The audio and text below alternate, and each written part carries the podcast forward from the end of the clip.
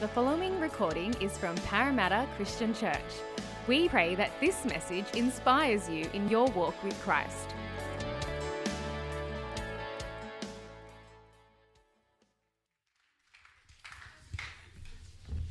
Fantastic. Wow, that was so cool.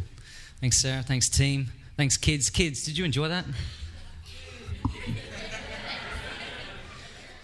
Big kids, did you enjoy that? I love that. That was fantastic. Well, it was supposed to be raining today, wasn't it? I was kind of glad when I heard that we were going to have an indoor service because the last time I preached outdoors, you all left me. It's good to be together. Well, most of you know because of Facebook, the end of last year, late last year, Nat and I took the girls on a theme park hopping adventure holiday to celebrate my 40th. And we had a blast there, just what the doctor ordered. On the third day of our trip, our holiday, we decided to venture to Movie World. I'd never been there before, Nat had been there, and she told me stories about Movie World. And so we rocked up and we had a great time. And about halfway through the day, Nat and I decided to take the girls on a family fun, family happy ride. And so, off in the distance, we noticed this ride, the Wild West Adventure ride. And so the girls looked at it and they said, uh, looks a bit scary. And Nat and I, we convinced them, we pulled out the card that us parents pull out at times like that. Have we ever lied to you before? And they were like, uh, good point. And so we took them we skipped towards the line, and but being the Wild West ride, of course, Will Smith was doing his thing on the screen, and so we were singing along to the track, and we were having a happy, happy time. And then the moment of truth came for us to actually jump on the boat. It looked like a log, uh, floating log. And so we jumped on, and like we'd promised, it was really, really calm. I mean, we were going breakneck speed of about three kilometers per hour. We were just merrily, merrily down the stream, having a great time turning little corners, and it was awesome. It was a family happy ride for about 30 seconds, and everything changed. We turned a corner, and there in front of us was this huge, steep incline, and the girls were like, Are we going up there? I was like, yeah, we're going up there. Well, what made matters really, really bad for us, more alarming, was that it was heading towards this kind of dark tunnel. And if you've ever been on any of these rides, they don't just kind of push you up, send you up smoothly. They clunk up, don't they? They jerk up. So it was clunk, clunk, clunk, clunk. And every time it clunked, Kaylee, who was next to me, and she gave me permission to say this. I didn't want to embarrass my girls, but say that. Tell them what really happened. Okay, so I'll tell them. Her eyes were getting bigger and bigger as it clunked, clunk. Her eyes were Getting bigger, she was freaking out. Maddie was in the back with Nat. She was freaking out. Maddie, I don't want to be on this ride anymore. Annabelle, she was the, in the front with a complete stranger. And so the higher. That's what we do as parents. You'll be all right. As the ride was going higher and higher, it was getting darker and darker until we reached the top, the summit. It was pitch black and there were gunshots going off in there, you know, Wild West ride. The girls were stressing out, freaking out.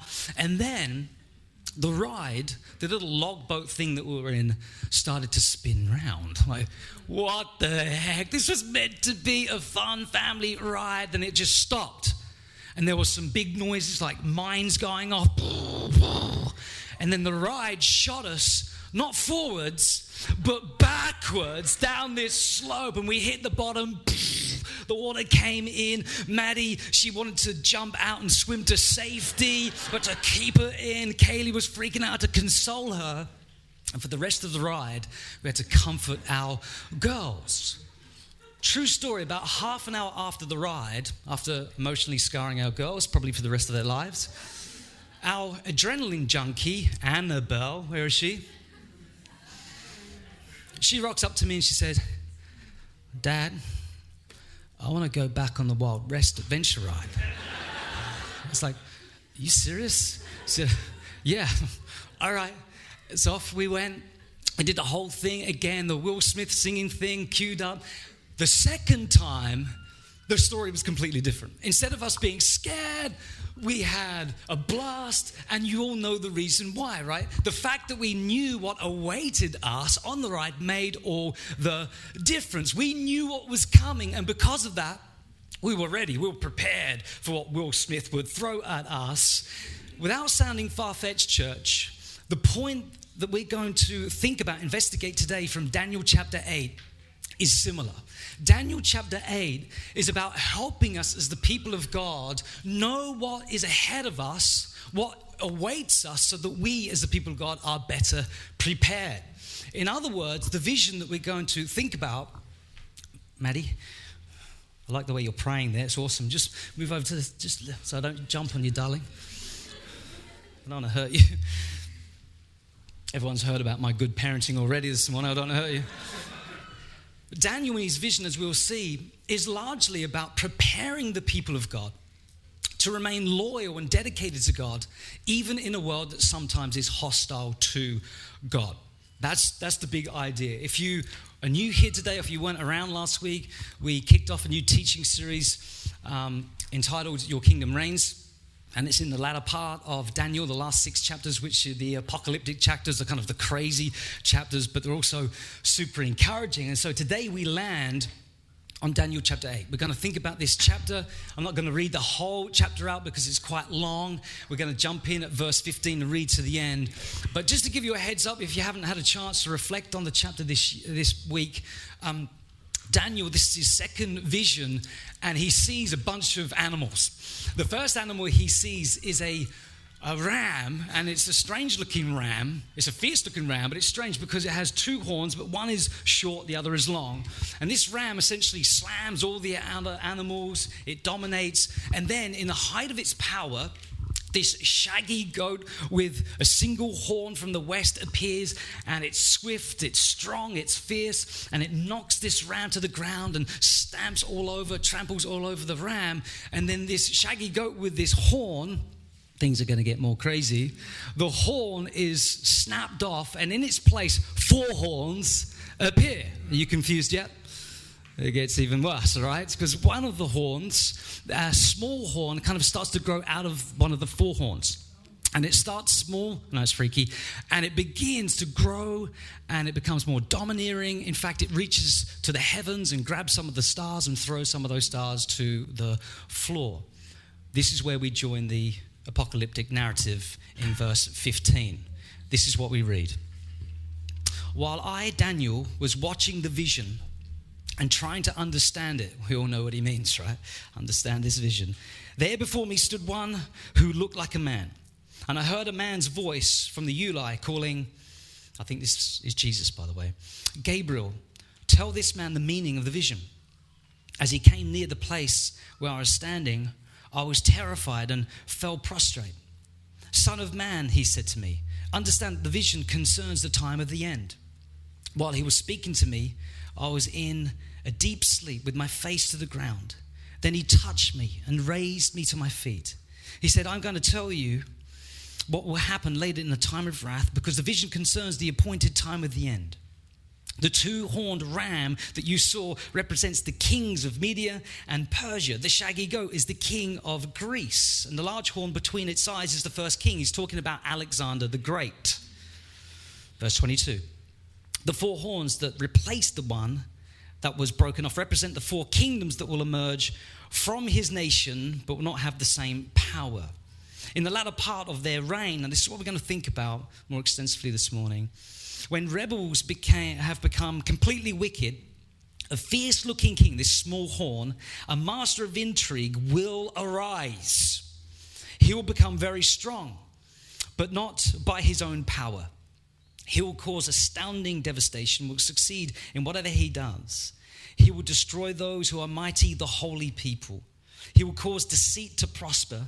He will consider himself superior. When they feel secure, he will destroy many and take his stand against the prince of princes, against God himself. Yet he will be destroyed, amen, but not by human power. The vision of the evenings and the mornings that has been given you is true, but seal up the vision, for it concerns the distant future. I, Daniel, was worn out We're worn out just thinking about this. I'm worn out just reading it. I lay exhausted for several days, though I got up and went about the king's business. I was appalled by the vision, it was beyond understanding. Lord, bless your word to us, God. As we think about this chapter, Daniel 8, help us learn, Lord. Help us take some things home with us that will enable us to remain loyal and dedicated and faithful to you. Amen. So, this is my plan really straightforward, easy plan, twofold plan. We're going to think about history first, just dig a little into this chapter, in particular, thinking about this small horn. Who is he? Why is that so significant? And then our story, things that we can learn, how this history ought to influence our own story as the people of God. So, first up, history. The year is 175 BC.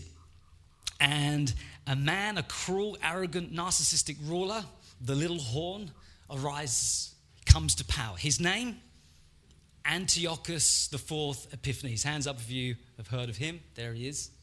Is that a nose job? Antiochus Epiphanes. Awesome name, but he was a million miles from awesome. This guy was one slippery, cunning character. In fact, he came to power the Seleucid Empire, how he came to power was that he actually pushed his nephew out of the way. And so, if you've ever seen The Lion King, that's exactly what Scar does in the movie. Right, Simba's the next king, pushes him out of the way. Well, Antiochus Epiphanes did the same thing to his nephew. His nephew was next in line, and he, because we're told in verse 23, was a master of intrigue and manipulation, he just knocked him off, basically, and he became the ruler, the leader. His name, Antiochus Epiphanes, is interesting. It actually means, literally means, God manifest. He really sincerely believed that he was the Olympian god, Zeus, the Greek god, in human form. Hence why in the text we read of him kind of reaching for the heavens because he wanted to be deemed a god. As I said, he was a cunning, slippery character. He had the annoying ability of buttering people up I think he read Dale Carnegie's book, How to Win Friends, Influence People. If you know that book, I think he was an expert at doing just that. He knew how to make friends and influence people, but then literally he would stab some of those friends in the back just to get ahead. For our purposes, though, we need to fast forward a little bit to 167 BC because Antiochus did something in this year that no ruler had really done before, at least not to the same extent. You see, he took an extreme disliking to the people of God. He hated with a passion the Jews, much like Hitler did during the Second World War. This guy loathed the Israelites. And so, in that year, 167 BC, he sent his chief tax collector, Apollonius, to destroy Jerusalem. He sent him to Jerusalem, and pillage and rape and murder and ruin were the orders of the day, and it actually did happen. To make life even worse for the people of God, Antiochus then insisted on a forced paganization program intended to corrupt and destroy every aspect of Israel's faith and practice.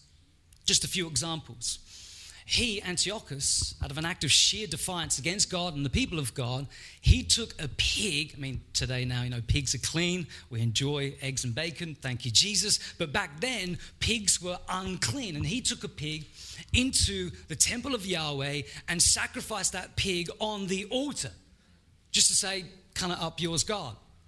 I am the true God, in other words if an Israelite was found with Torah, like a scripture, scriptures, they would be immediately put to death. Immediately.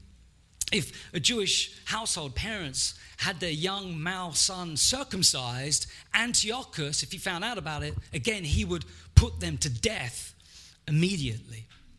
It was a very bleak, desperately dark period of time for the people of God. In fact, so dark things were so terrible under Antiochus Epiphanes IV that even in our passage in verse 13 of Daniel 8, some of the angels actually cry out. They speak to each other and say, How long will this go on for? Which is intriguing, interesting. In the Bible, as you would know, you know, the people of God sometimes call out to God and say that, how long, you know, how long will this judgment last? How long will this misery go on for? But remarkably, the angels, as they look down upon what was happening, Antiochus, all the terrible things he was doing to the people of God, they say, this is just diabolical. This is disastrous. How long? Such was his regime his was a systematic program designed to eliminate the Israelites, the people of God, from the face of the earth, and no doubt sounds familiar. It's what Hitler tried to do during the Holocaust, during the Second World War.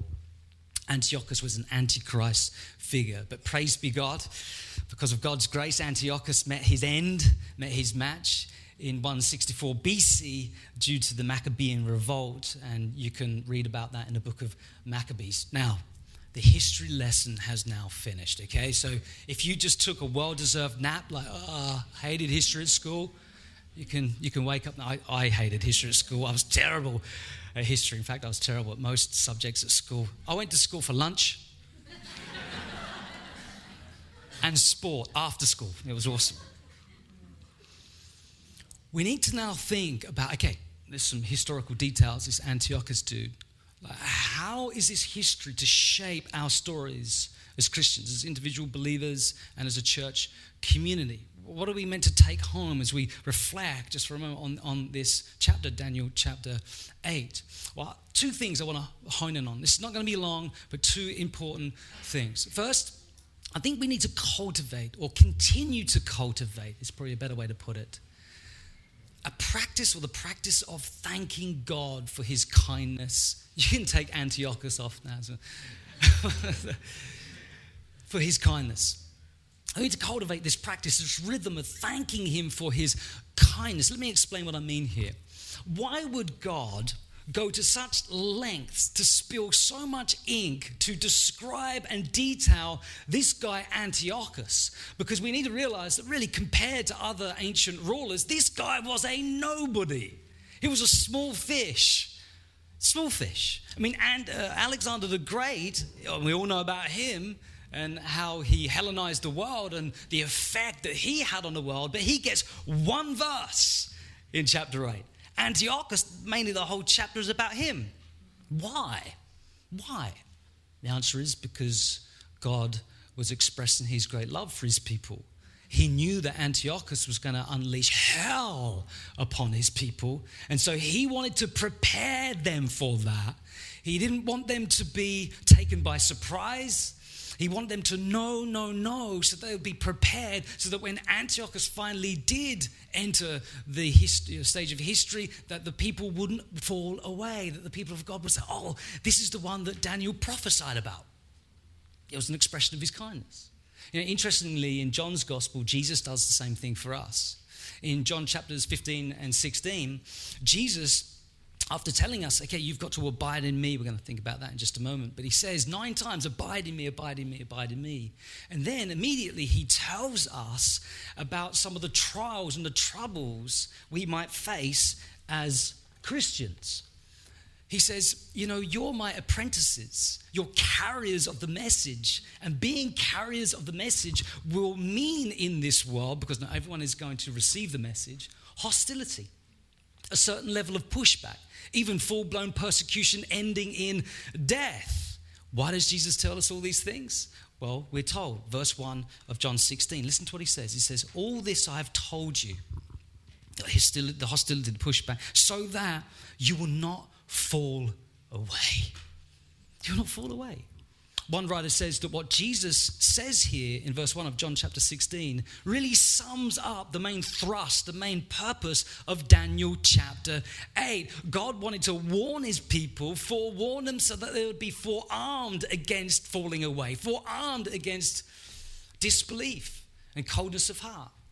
And this is exactly what Jesus does for us here he warns us. He doesn't want us to have a false sense of security.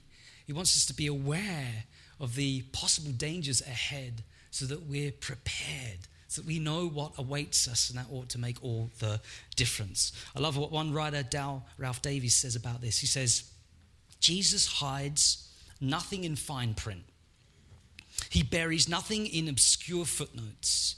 In faithfulness, expression of his kindness, he forewarns us and so forearms us. He forearms us. God wants to prepare all of us for what might be ahead so that we can keep our heads above the icy waters of spiritual apathy. Because sometimes when we face trials and tribulation, the temptation is just to ease off. The temptation is just to be nominal. The temptation is just to go to ground. The temptation will be not to stand up for truth. And I'm, I'm not talking for a moment here about having a victim mentality, you know, where we view the world as the vampire and we kind of have our garlic and our wooden crucifixes, you know, everyone's the enemy. I'm talking about that. That's, that's not good news either, where everything's a conspiracy theory and everyone's the antichrist. That's, that's not helpful. I think Hill shared a lot on that last week. But I'm talking about just being aware of what's ahead especially as we carry the gospel, especially as we live faithfully for Jesus, there will be both hunger from people, people will be attracted, but then there also will be hostility, and we need to be aware of that. And so, this is a deep expression of his kindness here in Daniel 8 and in John 15 and 16, because he doesn't want us to fall away from him from our sure footing. Yeah? So we need to cultivate this thankfulness. Thank you, Lord, for your kindness that you warn us to forearm us. Secondly, this is even more important. The Lord, I believe, would love for us to cultivate or continue to cultivate a rhythm of stillness before God. A stillness before God. I'm thinking here about abiding in the vine, remaining in Jesus. Now, doesn't this, come on, sound attractive, especially in our turbulent age, just stillness, kind of rest in the presence of God. Who's with me? It is appealing, it's very attractive, but it's also flipping difficult in our day. It's difficult because there's so much turbulence, so much hurry. We're overloaded with deadlines and there's busyness and there's restlessness externally but also internally. Psychologists call it psychological hurry, where we just shh, things are always spinning in our brains. And so when we try and abide, we, we find that so difficult. But the, the important thing is that we really do need to abide in Jesus because enduring to the very end, like faithfully, depends on abiding in Jesus Christ. The way that we can remain for Jesus is by remaining in Jesus. This is why it's really important what Jesus says in John chapter 15, verses 1 through 8. He says nine times over and over, Abide in me, abide in me, abide in me, abide in me, abide in me. Have you got the point yet? Jesus saying, Abide in me. Abide in me. He says, if you don't abide in me, you can do nothing. And one thing we won't be able to do is endure to the very end. Remember when Jesus said in Matthew 24, verse 12, he said, Because wickedness will increase, the love of most will grow cold. Remember we said that? But those who endure to the end shall be saved. When Jesus says the love of most, he's, he's talking about his people. He's talking about us. He's saying, hey, I don't want your love to grow cold. I do want you to endure but how do we actually safeguard ourselves, our hearts, from going cold on Jesus? Answer stillness before God. That's how we can still ourselves against unbelief and coldness of heart by being still in the presence of God, unwinding, feasting on His goodness, feasting on His faithfulness, abiding in Him, as I mentioned. Enduring demands and requires abiding. If there's little abiding, there will be little enduring. One writer, in fact, he's a professor, Michael Zigarelli. A couple of years ago, he conducted an extensive study, a survey, where he surveyed 20,000 plus Christians. And it was a five year program, five year survey, and he had quite a few findings. But this is one of his findings quote, The accelerated pace and activity level of the modern day, listen, distracts us from God and separates us from the abundant, joyful, victorious life He desires for us. Who knows what He's talking about? Yeah? Just be honest, say. he's onto something here. After doing this extensive study, this is what he found, amongst other things. You know, the great tyrant, the great dictator, you know what that is? It's distraction. Distraction is the new dictator, distraction is the new tyrant. And if we're going to be people who stand firm, true to Christ, right to the very end, we've got to be people who abide, as I've just said. But to abide requires that we rebel against this dictator, distraction. Notice what Zigarelli goes on to say. These words are chilling, haunting. He says, It may be the case that one, Christians are assimilating to a culture of busyness, hurry, and overload, which leads to two, God becoming more marginalized in Christians' lives, which leads to three, a deteriorating relationship with God, which leads to four, Christians becoming even more vulnerable to adopting secular assumptions about how to live, which leads to five, more conformity to a culture of business, hurry, and overload, and then the cycle begins again. I think what he's doing, Zigarelli, what he's doing, he's putting language to Jesus' warning in Matthew 24 12. Because, you know, we don't just wake up in the morning and say to ourselves, you know what? I don't love you anymore, Jesus. No, it happens. It's a very slow fade. It's this subtle downward spiral of not abiding, and then this creeps in where God is just pushed to the edges, to the periphery, and we start to adopt and take on secular views. And what's the end? What's the end result? Do you know what the end result is? Nominal Christianity, where we become just nominal. And likely, you know, when persecution comes and hardships come, you know what happens to nominal believers, Christians? They fold, they cave in because there's no joy, this abundant joy, this victorious life that He desires for each of us is, is not there. We're running on empty. We're depleted. Who knows what I'm talking about? Come on, I'm not saying these things to freak us out, but just to make us more aware because the new dictator is distraction and hurry and fanaticism. Yeah? So, the reason why I want us to consider this, to cultivate this rhythm of slowing down, is because enduring demands abiding. We will not endure to the end if we don't pull into Jesus and drink deeply of His love, if we don't stop in at the fountain of His grace again and again and again, we will not experience that joy within that's supposed to be our strength. And we might find ourselves giving in, giving up. I want to finish with this a passage that I've been reflecting on just this week Psalm 16. I've been loving this psalm. Someone put me onto this little app, and I've been boring Hillary and uh, Sarah all week about it. It's called Dwell, this little app, and I encourage you to check it out. You can do seven days for free, and then you've got to subscribe, unfortunately. But it's a great app, and it's a Bible reading app, and it's just put together so wonderfully. And so, really, it's revolutionized my quiet time because as a pastor, you know, I spend a lot of time reading the word and writing the word and speaking the word, but I don't spend much time actually absorbing it, just receiving it allowing someone else to speak it over my life. And so I found this Dwell app really, really important and really, really special. And so Psalm 16, I've been meditating on it. At the beginning of the psalm, David says, God, can you keep me safe? Like literally, someone wanted to kill him. And he says, God, you are my refuge. Now that's the language of what? Abiding. Like someone's trying to keep, I'm, I'm going to make you my refuge. And then throughout the rest of the psalm, we follow the journey of his soul until we arrive at verse 8, where he says, I've set you before me. God, with you at my right hand, I will not be shaken. How wonderful. He moves from fear and anxiety, God save me, to, you know what?